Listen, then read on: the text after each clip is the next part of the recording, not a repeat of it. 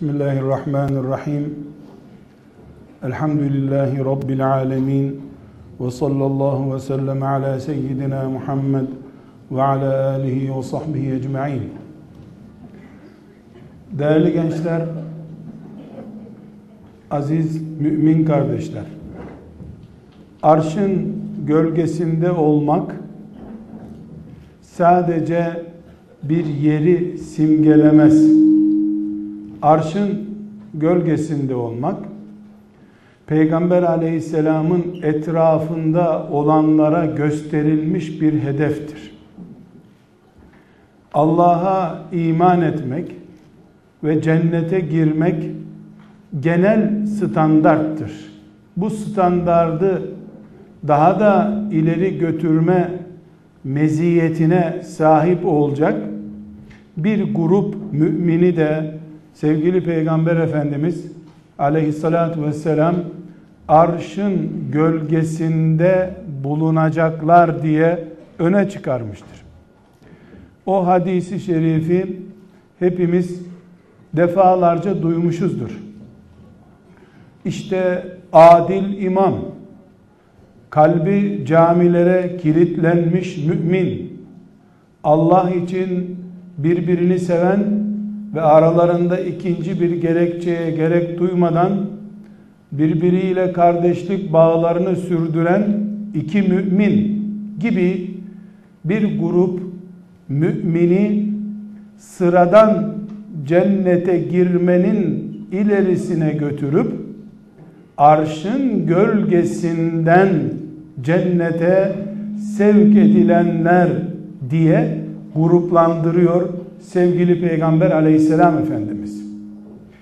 Biz buradan anlıyoruz ki Peygamber Efendimizin de aleyhissalatü vesselam önünde kendisiyle beraber cihad eden o gün sabah namazını onunla beraber eda eden önüne bütün servetini getirip bunu Allah için verdim diyen Allah'ın İslam olarak istediği her şeyi yapan ashabına bir de uç noktada duran bir hedef daha gösterip arşın gölgesini de arayın demiştir. Adil imam olmak, arşın gölgesinde gölgelenecek birinci sınıf Müslüman olmak demektir. Ümmeti Muhammed'in yönetiminde Allah'ın aradığı vasıflarla adaleti gerçekleştiren mümin cennet artı arşın gölgesinde bulunma düzeyinde mümindir demek ki. İşte bu Peygamber aleyhisselam efendimizin Allah'ın şehadeti ile iyi insanlar oldukları belli olan Allah'ın kendilerinden razı olduğu Kur'an'la sabit olan o ilk nesle bile o Allah'ın razı olduğu cennete girme standartlarının bir adım daha ötesi olan arş gölgesinde gölgelenme düzeyinde mümin olma kalitesi gençler içinde sunulmuş bir fırsattır. O meşhur arşın gölgesinde gölgelenecek iş sahibi gençlerden bir tanesi de şabun neşe'e fi ibadetillah olan gençtir. Kim bu? Allah'a ibadetle gelişmiş genç. Allah'a ibadetle gelişmiş genç kavramı şüphesiz birinci neslin önüne konmuş bir hedeftir ama tıpkı Kur'an onların önüne konmuş bir kitap olup kıyamete kadar bütün cennete girmek isteyenlerin iman edeceği kaynak olduğu gibi şabun neşe'e fi ibadetillah da Allah'a ibadet kalitesinde yetişmiş genç deyimi de son insana kadar bütün müminlerin önüne konmuş bir fırsattır. Bütün müminler genç yetiştirirken, kaliteli genç ararken veya Allah'ın razı olacağı genç araştırması yaparken bu vakıf kurulduğu zaman, bir gençlik toplantısı yapıldığı zaman bir mürebbi, muallim bir çocuğu önüne koyup onu yetiştirmek için öğretmenlik yaptığı zaman ümmeti Muhammed'in hangi düzeyde bir genç yetiştirmek istediğini gösteren hedeftir. Biz üniversite kazanan ya da iyi bir evlilik yapan veya filan güzel iş imkanına kavuşmuş olan genç peşinde olacak kadar düşük bir ümmet değiliz. Biz cennet hedefini bile sıradan görür gibi öyle bir sıradanlık olmaz şüphesiz ama sıradan görür gibi onun ötesine gidip arşın gölgesinde misafir edilecek gençlerin anaları, babaları, ağabeyleri hatta kendisi öyle gençlerin bulunduğu vakıfların, derneklerin, kampların, çadırların sahibi olmayı ister. Bunun için gayret ederiz. Peygamber aleyhisselam efendimiz bütün ümmetine adil imam olmayı hedef olarak gösterdiği gibi mescitlere kilitlenmiş kalplerin sahibi olmayı hedef olarak koyduğu gibi önlerine bu mantıklı arşın gölgesine erinceye kadar oturmayan arşın gölgesinde gölgelenmedikçe içi rahat etmeyen enerjisi bitmeyen genç sahibi olmak da bu ümmetin karakteridir. Böyle bir ümmetiz biz. Sadece yüzeysel 10 yıllık 20 yıllık hedeflerin peşinde koşan ümmet ancak peygamberlerinin sağlığında iş yapabilen peygamberlerin ardından da ellerindeki kitabı ve dini yok hale getiren ümmet oldu bizden önce.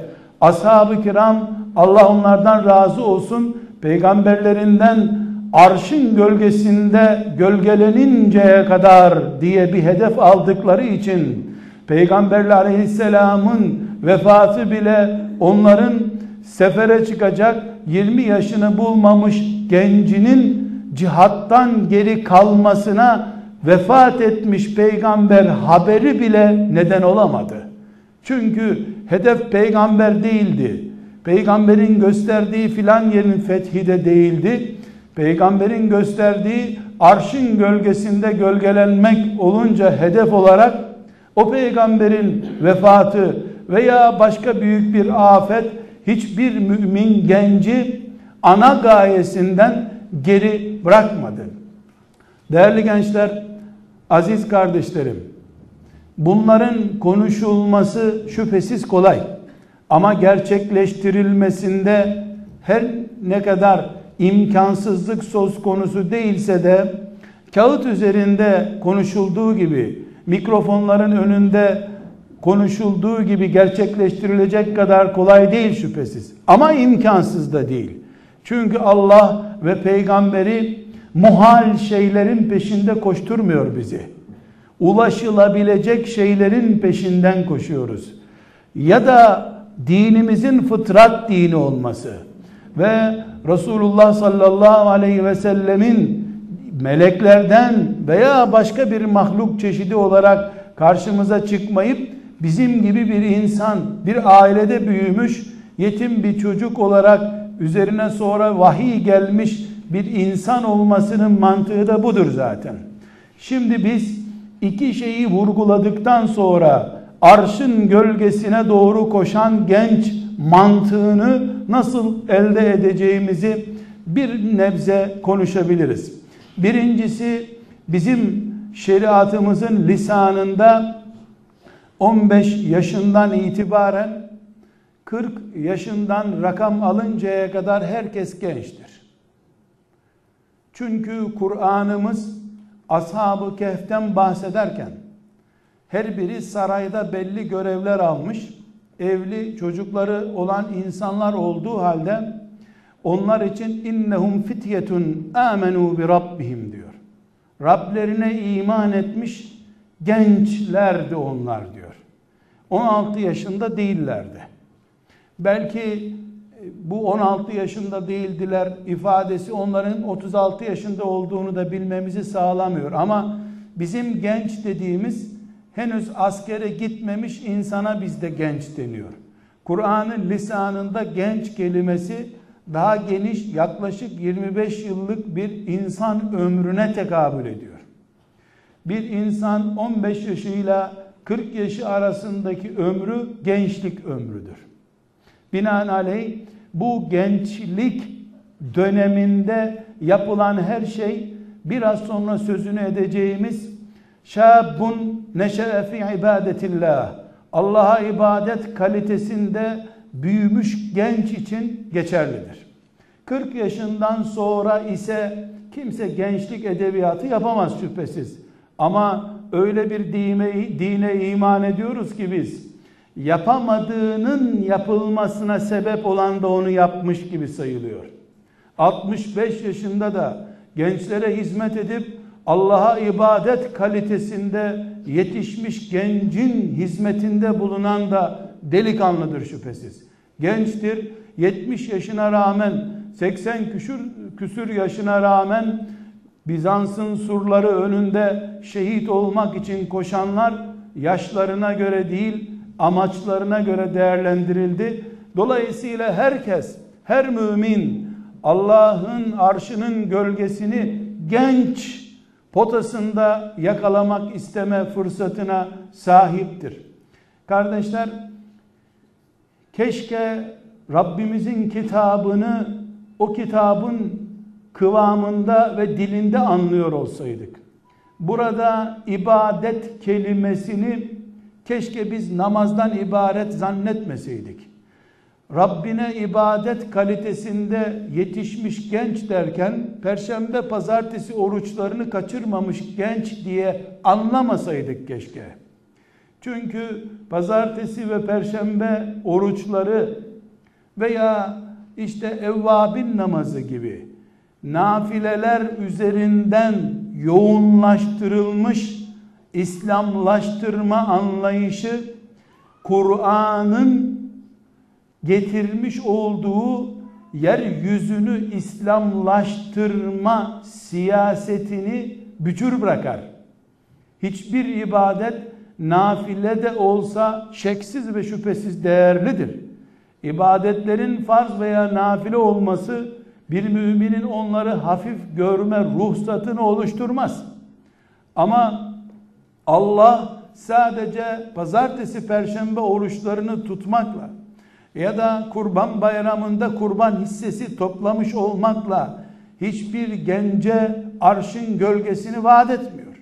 Rabbine ibadet kalitesinde yetişmiş olma şartı koşuyor.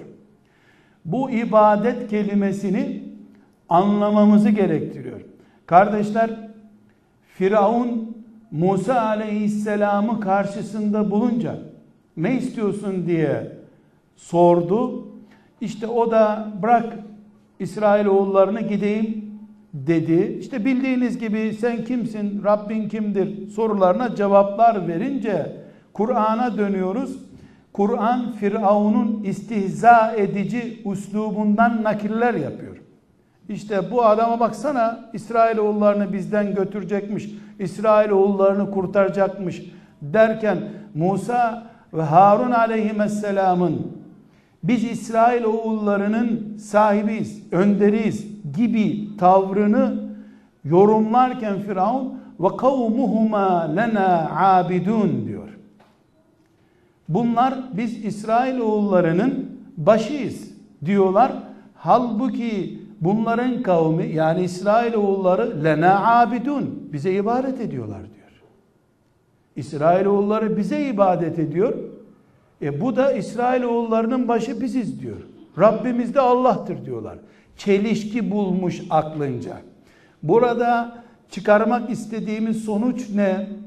Biz ibadeti namazla daraltırken, pazartesi perşembe orucuyla daraltırken 20 yaşında gencin sakallı olmasıyla daraltırken kitabımız Kur'an ibadet kelimesini Firavun'un sisteminde vatandaş olarak yaşamaya razı olmayı da ibadet olarak görüyor. Kitabımız Kur'an ve kavmuhuma lena abidun. Abidun abede fiilinden, ibadet kökünden bildiğimiz gibi ismi faildir. İş yapan adamdır. Raculun abidun diyorsun. İbadet adam filanca Hasan Basri abitti diyor. Aynı ne Hasan Basri'nin abidliğini nereden çıkarıyorsun? Çok namaz kılardı diye. Firavun'un sistemine teslim olmuş bir mantık sahibi olana da Kur'an Firavun'un lisanından da olsa ona ibadet ediyor diyor. Demek ki Allah'a kulluk ediyor olmak sadece bizim namaz oruç diye sınırlandırdığımız tesettür veya sakal olarak simgelediğimiz şeylerle sınırlı değil. Bunun için sevgili peygamberimizin en temel karakteri olan abduhu ve resuluhu Allah'ın kulu yani Allah'a ibadet eden yani yeryüzünde Allah adına yaptırılacak her işin birinci örneği olan adam sonra Allah'ın peygamberi. O da ibadet kıvamında bir e, kimlik sahibiydi. Dolayısıyla kardeşler ikinci temel prensibimiz bizim biz ibadetten insan olarak Allah için yapılacak her şeyi anlamak zorundayız. Sadece sakal bırakmış olmak veya tesettürlü olmuş olmak veya genç yaşta umreye gitmiş olmak yeterli değil. Bulunduğun yerde Allah'ın adına bulunan adam olmak zorundasın. Bu senin ahlakına yansımalı. Bu senin konuşmana yansımalı. Bu senin teorilerine yansımalı. Gayene yansımalı. Evliliğine yansımalı. Çocuğuna koyduğun isme yansımalı. Evindeki renk, duvardaki boyanın rengine yansımalı. Sen bir eve satın almak için inşallah günün birinde girdiğinde ilk defa eğer ucuzluğu pahalılığından işte site içinde olup olmadığından önce bu evde cemaatle namaz kılındığında kıble nerede, saf düzgün olacak mı diye seçmeye başlıyorsan apartman dairesini, sen o zaman ibadet neşesi ve kıvamında büyümüş birisin demektir. İlk gözüne çarpan neyse senin sen osun. Namaz aklına gelen ilk şeyse ev satın alırken, bir markete girerken, bir mağazaya girerken fiyatlarından, markasından önce Allah'ın şeriatına uygunluğa en yakın market veya bakkal diye bir seçim ilk aklına gelen şeyse senin. Mesela bir cep telefonu satın alırken bile, bir cep telefonu sahibi olacağın zaman bile bunun senin mümin şahsiyetine maliyetini düşünüyorsan bu işte Allah'a ibadet kıvamında yetişmiş olmaktır. Mesela hanım bacılarımıza örnek vermek istiyorum. Bir cep telefonu satın alacakları zaman ben siyah örtüler içerisinde beyaz renkli bu telefonu kulağıma koyduğumda kazara yolda, otobüste siyah kıyafetimin üzerinde bu beyaz telefon dikkat çeker diye ucuz da olsa siyahını alıyorsa bu bir tercihtir. İşte tesettür ibadet düzeyine yükselmiş demektir. Namaz kıvamında tesettür sahibi olmuş demektir. Bir mümin genç okul tercihi yaparken o okulda cuma namazına gitme imkanım var veya yok diyerek sıralama yapıyorsa, tıptan mühendislikten önce benim imanım ve ibadetime katkısı ne olur buranın zararı ne olur diye düşünebiliyorsa yani Allah ve peygamberi ve şeriat onların şeriatı ilk tercih nedeni ise ayağını atarken adım atırken kulağını kullanırken gözünü kullanırken ilk tercih oysa ortada yetişme tarzı olarak insanın Allah'a kulluk standartlarında yetiştiğini gösterir ki işte Ali bin Ebi Talip mantığı ile yetişmek budur. Bu mantıkla yetiştirilmiş birisini henüz 25 yaşına gelmemiş yani askerlik bile yapmamış henüz. Üniversiteyi bitirip iş bile kurmamış bir delikanlı olarak mızrakla delik deşik olacağını bildiği bir yatağa yat dediğin zaman kuş tüyü yatağa yatmış gibi rahat yatacak olan önce Allah'ı ve cenneti düşünen adamdır. Eğer bu ruh verilmezse ilk soru burada can güvenliğim var değil mi benim? Yani bir güvencem olacak değil mi? diye sorarsın. Halbuki bu yatağa yatar mısın dendiğinde oh be beşik gibi huzurla yattı. Biraz sonra delik deşik olacağı hemen hemen kesin olan bir suikaste kurban gideceğini bildiği halde. Çünkü her şeyi Allah'a göre görmek, her şeyi şeriat filtresinden geçirip yaşamaya razı olmak neşe'e ibadetillah'tır.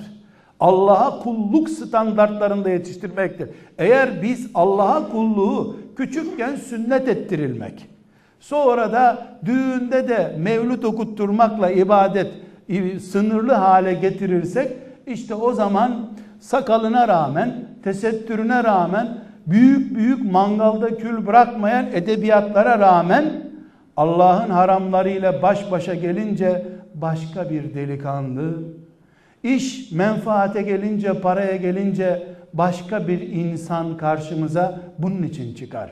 Ölürken bile kimlik değiştirmeyen, Resulullah'ın ayağına aleyhissalatü vesselam bir diken batma pahasına da olsa bu dar ağacını tercih ederim diyen adam ibadet ruhu ile yetişmiş adamdır. İbadet ruhu ile yetişmiş olmak demek elinde genç yaşta tesbih olmak demek değil. Genç yaşına rağmen tesbih eden el, ayak, göz, kulak sahibi olmak demektir. Bu ruhu yakalayan arşın gölgesinde dinlenmeye dünyanın bıkkınlıklarını arşın gölgesinde atıp oh bir rahat edip sonra da Havz-ı Kevser'inde Peygamber aleyhisselamla buluşmaya aday genç demektir. Burada aziz gençler özellikle ahlaki görevlerimizi saymak istemiyorum. Ahlaki görevlerimiz, namazımız, ibadetimiz, annemize babamıza saygımız vesairemiz bunlar bizim ayrıntılarımızdır. Asıl asıl bizim kimliğimiz saraydaki bütün imkanlarına rağmen biz göklerin Rabbi varken ey put senin önünde eğilmeyiz diyen ve 300 yıl bir mağarada mucize olarak bekletilecek kadar büyük bir iş becermiş olan Kur'an'ın da bize örnek gösterdiği insan kalitesini yakalamak önemlidir. Öyle diploma şartlarına gelince taviz, düğünde taviz, ziyafette taviz, cep telefonunda taviz ama imana gelince ashabla boy ölçüşüyor. Bu iddialar sadece meleklerin kıs kıs gülmesine neden olur eğer meleklerin gülme kabiliyeti varsa. Yoksa ama bunu gülünç bir şey olarak yazacaklardır muhakkak. Çok konuşmak değil, yapamayacağımız, yapmayacağımız şeylerin edebiyatı değil, yüreğimizde Allah'ın kulu olduğumuz şuurunu yerleştirmemiştir, yerleştirmemiz gerekmektedir bizim için. Değerli kardeşlerim, çok uzun söze gerek yok. Dedik ki 40 yaşına kadar herkes doğal genç adayıdır. 40 yaşından ölünceye kadar herkes de isterse yüzlerce kere genç olabilir. Bir gencin hayrına vesile olursun, bir gencin dalaletten kurtulmasına sebep olursun, o sen olursun Allah katında. 10 genç, 10 genç, 100 genç, 100 genç olursun. Nasıl Musab bin Ümeyr Yesrib'i nurlandırdı. Peygambere teslim etti aleyhissalatü vesselam. Kıyamete kadar yüreğinde Medine sevdası olan herkesin manevi babası olarak dirilecek kıyamet günü. Herkes 40 yaşından sonra doğal olmayan yollarla olsa da dolaylı da olsa hepimiz gençlik adayıyız. Ve ibadetten de özellikle asla nafile ibadetleri tahkir için maazallah söylemiyorum ibadetten de perşembe orucu tesbih çekmeyi münferit bunlar olarak asla anlamıyoruz. Allah için bulunulan, aranılan her yerde ben varım demek Allah standartlarında Peygamber Aleyhisselam'ın aradığı standartlarda yetişmiş olmak demektir. Burada kardeşler çok hızlı bir şekilde bu standartları yani Allah'ın ibadet eden kulu kıvamında yetişmiş olmayı ayakta tutacak temel mantık birinci her şeyden önce büyük gayeli olmaktır. Şu yaştaki bir işi ebedi kalacağın cennet hedefinden önce görürsen sen Allah için yetişmiş bir genç olamazsın. Bu takdirde Hanzele gibi gencecik hanımınla yatak odasını, genç eşinle yatak odasını bırakıp gidemeyeceğin gibi seni hanımın da bırakmaz zaten.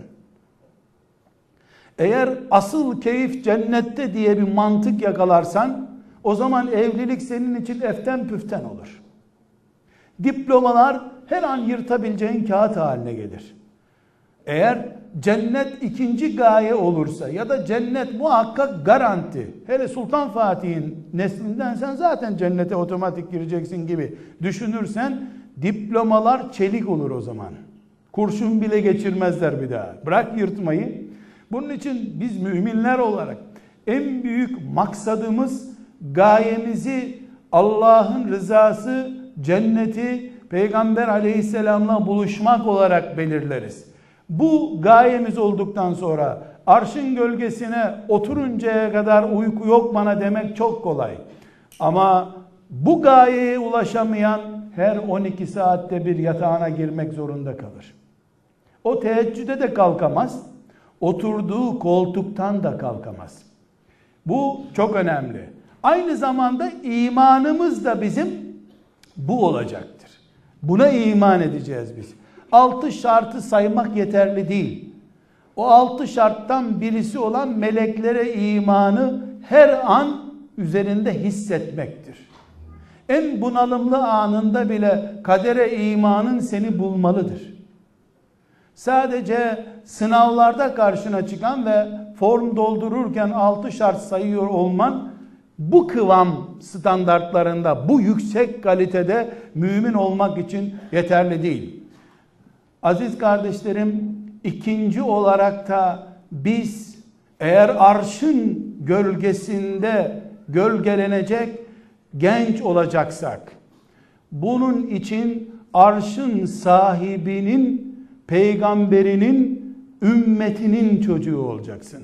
Ailenin çocuğu olmayacaksın. Yörenin çocuğu olmayacaksın. Irkın sadece yüz derindeki rengi gösteriyor olacak ümmetinin çocuğu olacaksın. Ümmetin için var olacaksın. Baban, annen, kardeşlerin bu ümmetin sana çizdiği krokideki şahsiyetlerden oluşacak. Eğer biz ailelerimizi veya yakın yörelerimizi, köylerimizi, kasabalarımızı ümmetimiz gibi görürsek buraları sadece güneş aydınlatıyor. O zaman güneşin gölgesini bulduğun yerde oturmak zorundasın. Arş ümmeti Muhammed'in Rabbinin gölgelendireceği bir yerin adıdır. Ümmetinin çocuğu şüphesiz bir mantığı gösteriyor. O ayrıntıya burada girmek istemiyorum. Kardeşler, bütün bunların yanında üçüncü bir planımız veya üçüncü bir çalışma mantığımız da Rabbimizle bağımızın her an güçlü olması gerekiyor. Kadir gecesinde uçacak melek gibi olup bayram gününde de sürünen yılan gibi olmak yok bizde. Bu arşın gölgesine gitmeye engel. Her geceyi Kadir gecesi kadar heyecanlı bilmek zorundasın. Sadece Siyonizmin öldürdüğü Filistinlilere dair bilgiler gelince ümmetini hatırlamak yanlış. Katliamdan katliama imanını hatırlayan yanlış bir noktada durmuş olursun. 24 saat, 365 gün Allah için harekete hazır bir dinamik kadro eğer senin bulunduğun arkadaş çevreni oluşturuyorsa, sen de onlardan birini oluşturuyorsan arşın gölgesinde soluklanman için bir sıkıntı kalmamış demektir. Kardeşler duamızdan sabrımıza, şükrümüze, farz ibadetleri yapmaya, haramlardan kaçınmaya varıncaya kadar bütün bu saydığım şeylerin temel altyapısını oluşturan değerlerden söz ediyoruz demektir. Bir ayrıntı da biraz önce simgelemeye çalıştığım hani Kadir Gecesi'nde şöyle sonra öbür türlü mantığına karşı gençliğin en önemli sorunlarından biri olan istikrarsızlık sorunu. Bugün karar verip yarın bozmak. Toplantıda heyecanlanıp toplantıdan sonra sinmek. Yani başka bir horozu görünce ibikleri hareketlenen o horoz gidince oturup samanlardan kendisine yem çıkaran horoz gibi değil. Güneş gibi hiçbir şartta enerjisi sönmeyen bir tip olmak lazım. Bu istikrar sorunu da şüphesiz gencin kendisinden önce onu yetiştiren kadronun görevi.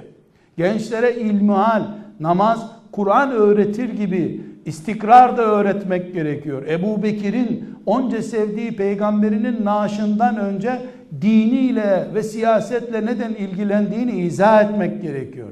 Kardeşler son bir temas etmek istediğim noktada arşın gölgesine gidecek genç israfçı olmayacak. Hani ekmek kırıntılarını toplayacak sofradan demiyorum. İsraf etmeyecek bir vaktini, iki sıhhatini, üç arkadaş çevresini, dört anne babasını israf etmeyecek ve beşincisi de enerjisini israf etmeyecek. Enerjisini israf eden veya sıhhatini ya da vaktini israf eden genç abdest alırken suyu çok akıtmamış olmakla arşın gölgesini yakalayamaz.